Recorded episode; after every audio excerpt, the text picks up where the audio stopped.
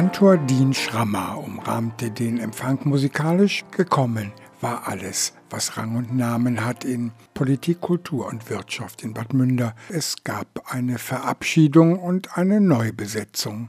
Peggy Zavilla übernimmt eine neue wichtige Aufgabe. Bin als regionale Jugenddiakonin hier in der Münder Region unterwegs. Meine Hauptschwerpunkte sind der Konformantenunterricht, die Ausbildung der äh, Jugendlichen zu Gruppenleitern und Teamern und natürlich auch die Dinge, die ich schon immer gemacht habe. Die Begleitung des Jugendtheaters, was ja eine kirchliche Gruppe ist und äh, die Partnerschaft mit dem Kirchenkreis Kalahari, also die ganzen tollen Sachen. In einer mitreißenden Vorstellung gewann Zavilla schnell die Herzen der Gäste.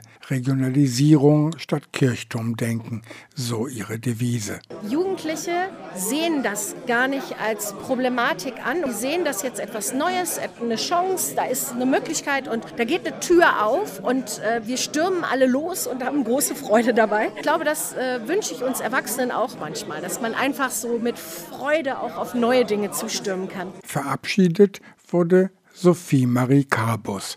Pastorin Barbara Denzer würdigte ihre Arbeit. Sie hat also das Projekt Lebendige Gemeindehäuser betreut.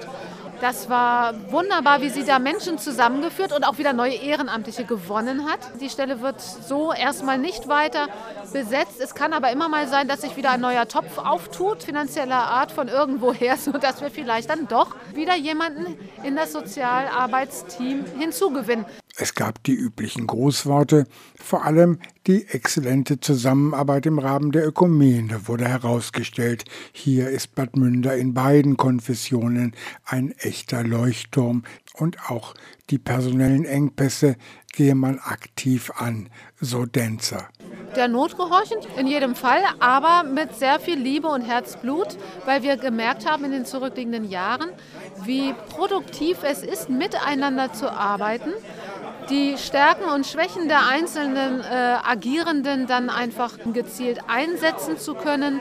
So geht man optimistisch ins neue Jahr. Vor allem die Neuwahlen zu den Kirchenvorständen werden mit Spannung erwartet. Tänzer dazu? Da ich ja nun in Hachmühlen und Pflegessen zuständig bin, schmerzt es mich besonders, dass es in Hachmühlen keine Wahl geben wird. Alle vier amtierenden KirchenvorsteherInnen äh, beenden ihre Tätigkeit und es ist nicht gelungen, jemand Neues dafür zu werben.